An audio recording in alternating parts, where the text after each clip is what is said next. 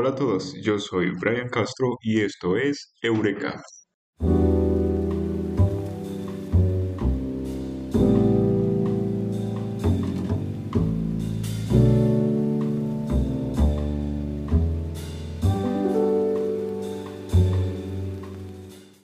Hola a todos, espero que estén muy bien. Muchísimas gracias por estar de nuevo con nosotros. Realmente estamos muy contentos de poder continuar con este proyecto, así que hoy retomamos el tema que veníamos abordando desde nuestro primer episodio, sobre el análisis del pensamiento positivo utilizado como un tratamiento, un análisis crítico de las implicaciones que tiene este tipo de intervención sobre el sufrimiento humano. Nuevamente, los quiero refrescar un poco, recordándoles de lo que veníamos hablando desde el primer episodio. Primero, las características del pensamiento positivo, las cuales abordamos desde la inclinación que tienen estas hacia la propuesta que les planteamos sobre la propensión a la responsabilidad y la necesidad de curar. Segundo, ¿cómo identificaríamos que tienen una necesidad obsesiva por curar? ¿Cómo podemos identificar el furor sanandi en nuestras intervenciones o en las intervenciones a las que nos sometemos? Y acá se derivó el siguiente corolario, que lo primero en presentarse en este tipo de obsesión, este tipo de obsesión por curar, es la renuncia de nuestras particularidades. Y es aquí donde iniciamos nuestro tercer episodio, sobre el análisis de las renuncias de nuestro estilo. Así que sin más, arrancamos.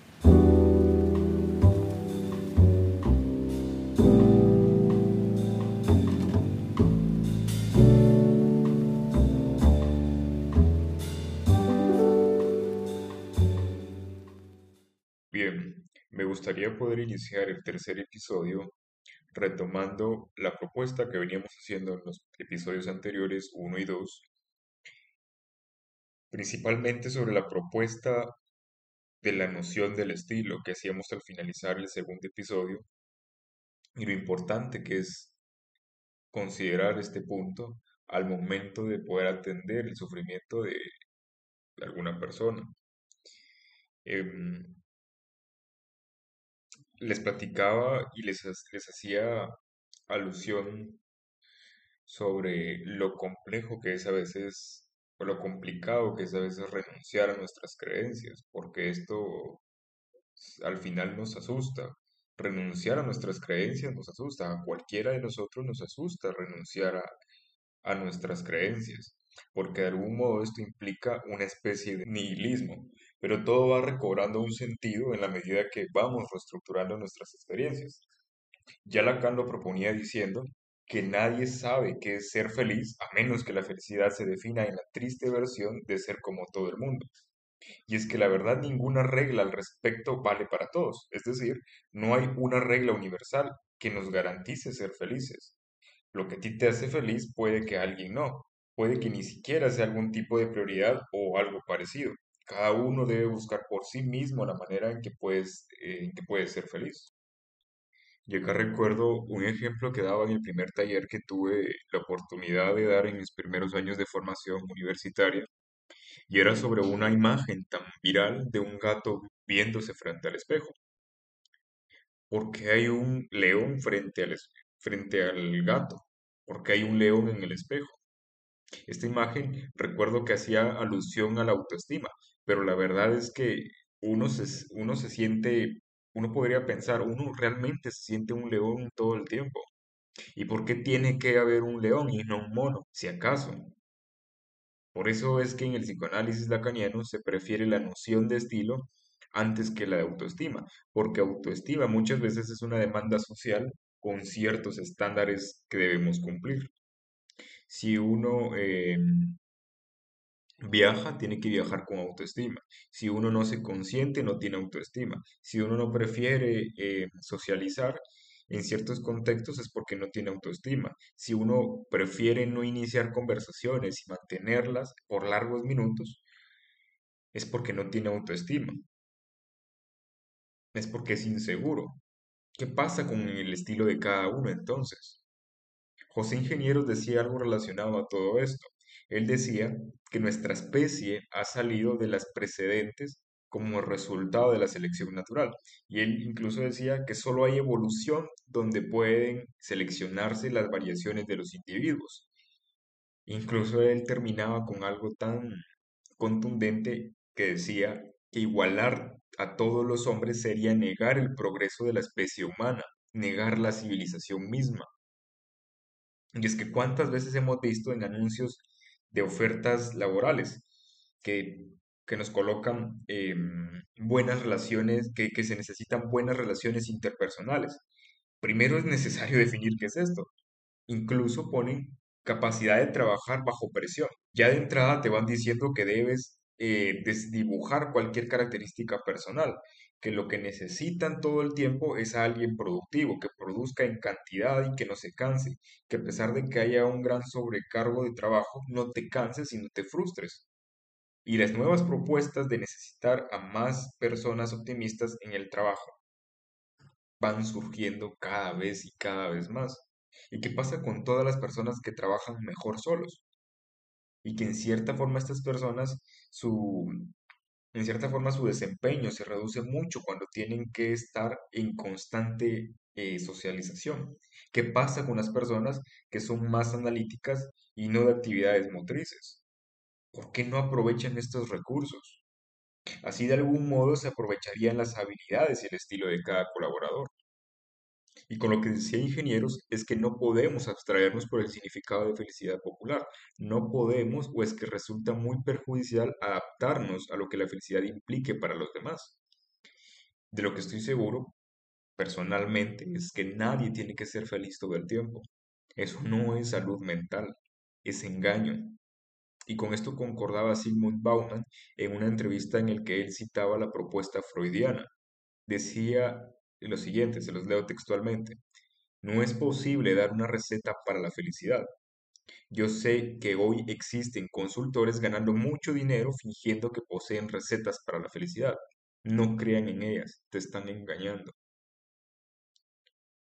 Desde el psicoanálisis sabemos que nuestro aparato psíquico no nos permite lograr una satisfacción absoluta. Es imposible ser feliz todo el tiempo. Freud lo decía así, toda persistencia de una situación anhelada por el principio del placer solo proporciona una sensación de tibio bienestar, pues nuestra disposición no nos permite gozar intensamente. Entonces ya, ya, van, ya van viendo cómo se van dilucidando todos estos rasgos, porque en nuestra época se nos obliga a ser felices, se niega y rechaza el dolor y la angustia, para todo existe una solución máxima y mágica que evita que pasemos por la confrontación. Se ofrecen todo tipo de goce para no sentir el malestar. Por ejemplo, trabajar, fiestas, relaciones nuevas, cortas relaciones, no tener apego, viaja, viaja otra vez, viaja de nuevo, viaja con autoestima. Y el psicoanalista Contardo Caligaris expresaba en, en una entrevista algo implicado a esto. Decía, que igualamos felicidad a la satisfacción de los deseos. Y sentir placer no es sinónimo de felicidad realmente. Estar alegre y contento no creo que tampoco lo sea. Y eso es, creo que la invitación que, quiero hacerlos pensar sobre todo este análisis crítico del pensamiento positivo. Y la verdad es que también es preciso sentir plenamente los dolores, de las pérdidas, de los duelos, del fracaso. Yo creo un tremendo desastre ese ideal de felicidad que intenta ahorrarnos de todo lo que es insatisfactorio. Creo que con esto ya voy formulándoles el punto nodular del podcast. Y es que estas propuestas de satisfacción, sonrisas y pensamiento positivo nos encaminan a una dirección bastante deductiva.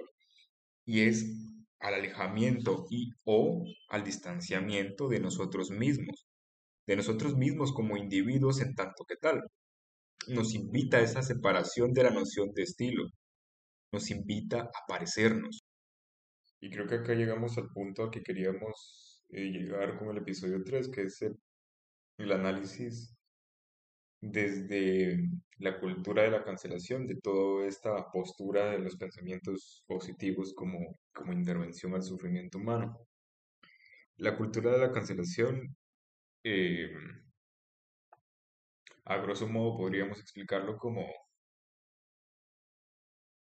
como esta situación o esta predisposición a, cancelar, a vituperar, a censurar, a silenciar, a callar, todo lo que a mí no me parezca, todo lo con lo que yo estoy en desacuerdo, pues yo lo voy a cancelar, yo lo voy a silenciar o yo lo voy a censurar.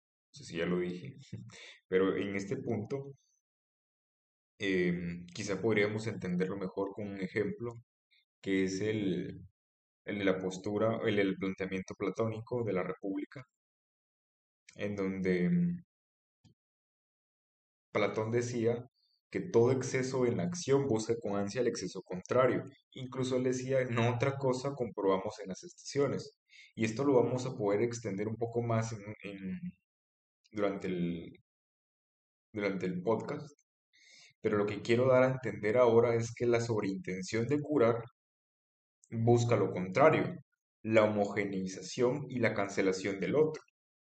es decir, la inexistencia de los demás, en donde si algo no me gusta y no coincide con lo que yo pienso, entonces lo cancelo y no puede hablar más, no puede decirse nada más de esto, se va a silenciar, se va a callar la postura y el planteamiento del otro o de los otros, una idea un tanto autoritaria. Y obviamente no estoy de acuerdo, yo obviamente no voy a estar de acuerdo con todo lo que el mundo dice, pero siempre voy a estar a favor de que lo puedan decir, aunque no coincidamos con lo que se está diciendo. Es decir, salir de esa cultura de la cancelación. Y acá quizá es oportuno aludir lo paradójico o irónico que esto puede parecer, porque el podcast, el podcast en cierta forma tiene un tinte de estar en desacuerdo con algo, que es la sonrisa y el pensamiento positivo utilizado como un tratamiento pero al estar en desacuerdo no pretendo cancelarlo o vituperarlo, sino que permitirles a ustedes herramientas que quizá en algún momento para mí fueron útiles para poder pensar asuntos clínicos en mi trabajo con algunos pacientes. Herramientas a modo de pensamientos o ideales que va a depender mucho de cada uno de ustedes si les son útiles o no. Lo que analizamos hoy no debería ser recibido entonces como algo autoritario que los va a encaminar a ustedes a la renuncia completa y absoluta de algo que de algún modo les ha sido funcional, sino como una oportunidad para que puedan pensarlo un poco más. Entonces lo que he observado, y creo que muchos otros profesionales en psicología también, es que de algún modo esta intervención a base de, de sonrisas y pensamientos positivos nos distraen de nosotros mismos, nos distraen de lo que acontece en nuestro mundo emocional, en nuestro mundo intrapsíquico. Nos obliga a maquillar todo y a utilizar caretas, nos obliga a usar caretas, nos obliga a distraernos en una y mil cosas que aparentan ser productivas y saludables, basadas muchas veces en premisas un tanto rudimentarias de amor propio. Ya José Ingenieros recuerdo que escribía algo acerca de la importancia de las equivocaciones, y de los fracasos, y del dolor y la abstracción.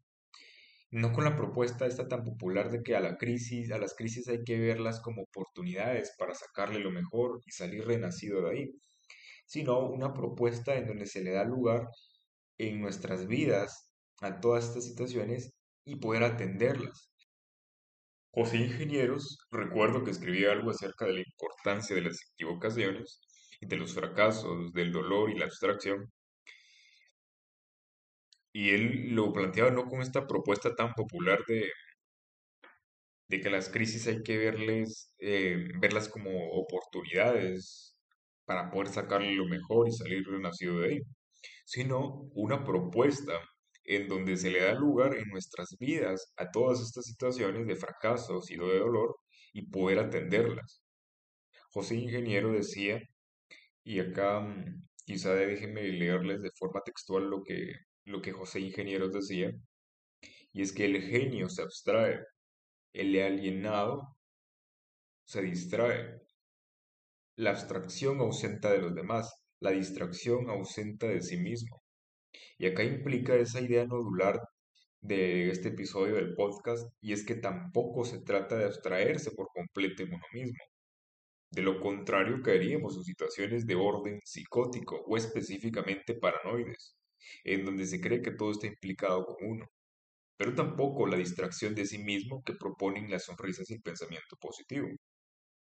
Lo que también creo es que el psicoanálisis tampoco es la panacea a toda la variación del sufrimiento o patologías que existen. Es como decir que la psicofarmacología es la respuesta a todas las patologías mentales. Yo recuerdo que en mis años de formación universitaria se nos educaba y orientaba muchísimo acerca de la etiología orgánica de los síntomas, de que los trastornos mentales eran causados por desórdenes químicos en el cuerpo, lo cual implicaba una intervención farmacológica de los síntomas. Y durante muchos años me formé y capacité en este tipo de intervención y búsqueda de causas de los síntomas, pero resultó que no solo, que no todo se trataba de una, de una alteración neuroquímica, no todo requería de fármacos. Por eso de algún modo me vi forzado a prepararme en algo más, porque lo curioso es que yo no estaba facultado o no estoy facultado para intervenir con fármacos pero esto me permitió dar cuenta de que no existe una sola solución para los asuntos de orden psicológico, pero también me alejé del hecho de una práctica ecléctica, de una práctica ecléctica en, mi desempeño profesional como clínico, porque esto de algún modo me hacía creer que era capaz para todos los tipos de intervención, logoterapia, transaccional, cognitivo-conductista, psicoanálisis, porque esto me permitió dar cuenta que yo no poseo un saber absoluto. Me, permitió dar cuenta que de algún modo em, yo no poseo una verdad que los demás no conocen y que no puedo poner mi verdad a la de los demás creyendo que mi verdad es más funcional que la de mis pacientes. Me permitió dar cuenta que no tengo una herramienta o receta mágica que hará desaparecer todo sufrimiento que existe esto es una fantasía neurótica y muchas veces una fantasía presente en algunos colegas psicólogos.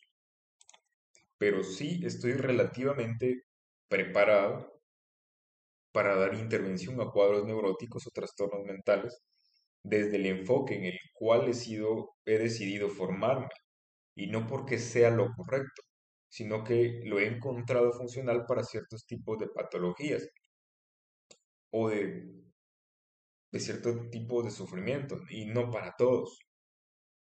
Tengo la certeza de creer que es mejor referir a alguien con quien yo sé que le resultará mejor su intervención, porque la mía no le permitirá un resultado favorable o ninguno. Y ese es el riesgo que se corre al creer que las sonrisas son la cura para todo, que el pensamiento positivo es un tratamiento y que es funcional para todo. Porque, por ejemplo, un hipotiroidismo, que acarrea muchas veces síntomas similares a una depresión, no se cura con sonrisas y siendo optimista. No depende de la voluntad. Tampoco en cuanto a psicoterapias, esta patología no va a tener los resultados o no va a tener ningún resultado quizá.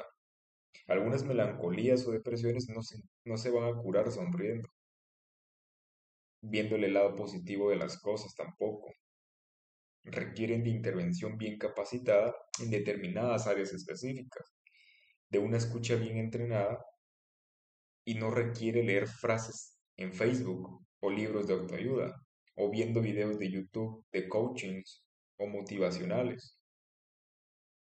Recordemos la frase de José Ingenieros que decía que en el genio el espíritu se ausenta de los demás y en la locura se ausenta de sí mismo.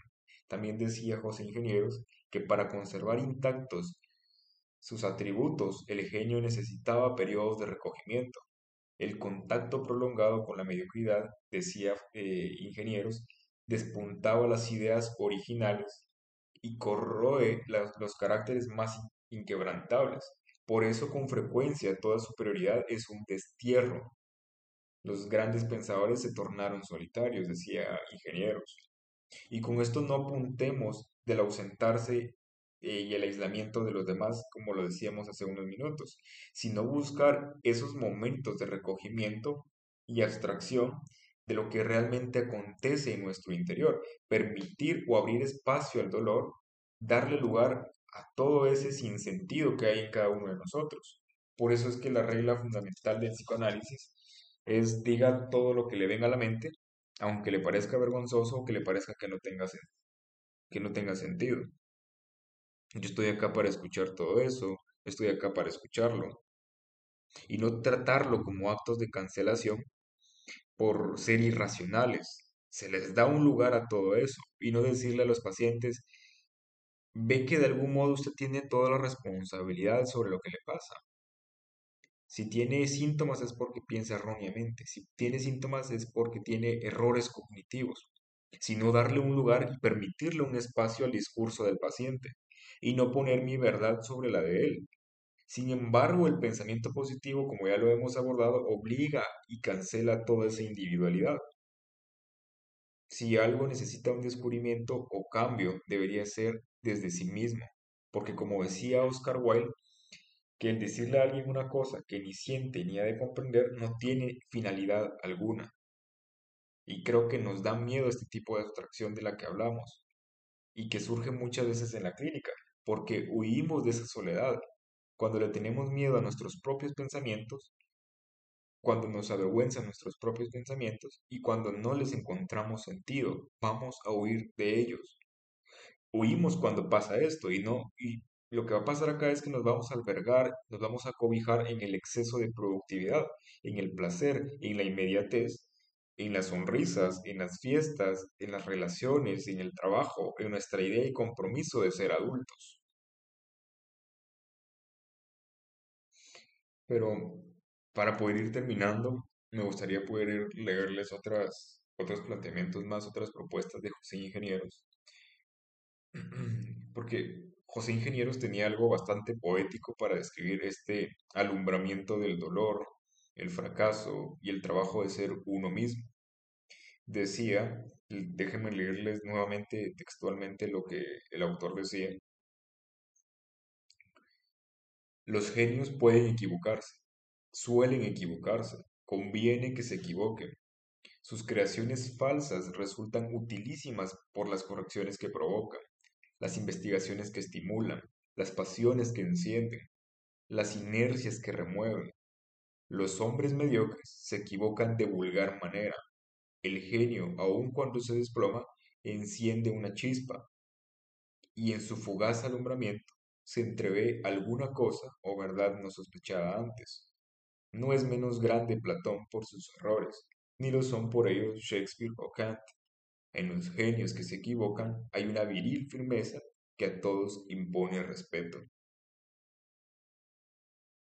Y creo que sostengo esta propuesta de, José Ingenieros debido a que uno de los factores del desarrollo o del crecimiento de algún modo está prohibido por las sonrisas y el pensamiento positivo que en parte de huir a los fracasos, a las angustias, a los errores, también busca inmediatez y homogeneidad del disfrute. Todos tenemos que disfrutar de la misma forma. Qué raro, ¿no? Brinda una especie de solución a todos los males y también da por sentado el porqué del sufrimiento de cada persona. Ese arduo y quizá doloroso camino del descubrimiento de emociones, incluso Em, que incluso desconocemos de nosotros mismos, implican renuncias de aquello que pensábamos y la aceptación de esa parte que consideramos indecorosas, inexistentes, inmorales en nosotros. Entonces implica, en cierta forma, renuncias y aceptaciones. Ese trabajo que surge en clínica, en donde muchas veces surgen cosas que los pacientes no tenían idea alguna de que estaban en ellos, de que operaban en su vida. Esas cosas son de las que no se hace mención y no creo que tengan oportunidad de mencionarse en las sonrisas y en el pensamiento positivo. Para finalizar, pensemos un poco más sobre la responsabilidad a la que apuntaba el pensamiento positivo. En realidad, nos encamina a una enajenación de uno mismo y asimismo a la responsabilidad de todo lo que sí nos implica. Es como si de algún modo las angustias, el dolor, el fracaso, las equivocaciones, las obsesiones no pertenecieran a nosotros. Es como si lo propusieran a algo ajeno a nosotros y que tenemos que y que debemos ignorar. Lo cierto es que hay preguntas que solo surgen en los momentos de angustia. Hay momentos donde la estabilidad emocional se pierde y afortunadamente para nuestro corazón el equilibrio no suele tardar mucho en restablecerse. Sin embargo, estos instantes son particularmente fecundos, pueden ser aprovechados en varios casos. Y esto por dos razones, déjenme compartírselas. Una es que nos permiten ubicar con mayor precisión por dónde pasa el núcleo del conflicto subjetivo. Cuando la enfermedad empeora, también ésta se hace más visible. Dos, es que nos permiten que emerjan cuestiones que no, que no hubieran aparecido en un momento de calma. Es como si se abriera una brecha en la posibilidad de, de reflexión de la persona. La resistencia casi no existe, no vale la pena sostenerla en un momento así, no vale la pena resistirnos, porque sólo así la angustia pesará menos en la, en la balanza. La incertidumbre y el dolor nos van a permitir o nos permiten la puesta en tela de juicio de aspectos anteriormente petrificados en el sistema de valores del sujeto. A cielo abierto parece una pregunta, em, aparece una pregunta en especial que insiste y es el motor de todo este tormento. Y vale la pena escuchar esta pregunta. En realidad el dolor es una revelación, pues por él se conoce aquello en lo que nunca se había pensado. Uno considera la historia bajo un muy distinto punto de vista. Y así entendemos que no es suficiente la buena intención de curar. No basta con decir todos tenemos la capacidad para atender el sufrimiento de tal persona, porque tal como decía Platón, el hecho de que tenga una espada no lo hace guerrero, el hecho de que tenga un cincel o pincel no lo hace un artista, y el hecho de que esté en frases o libros y que tengan toda la buena intención no quiere decir que sea funcional. Ese psicólogo que se cree capaz de todo, ese libro que promete ser capaz de curar todo, va encaminado siempre por esa buena intención de curar. Por eso es que en este momento creo que es oportuno mencionar esta frase que acabo de recordar, que es de Borges, si no estoy mal, que decía que el camino al infierno está rodeado de flores, está rodeado de buenas intenciones. Pero creo que por hoy lo dejamos acá. Creo que hemos logrado compartir nuevamente con ustedes más sobre este análisis crítico, sobre este tipo de intervención del pensamiento positivo y las sonrisas. Así que les agradezco muchísimo por acompañarnos en el recorrido de este análisis, de esta propuesta y esperamos poder nuevamente escuchar y mm, compartir con ustedes en un cuarto episodio de la primera temporada de Eureka. Que esté muy bien.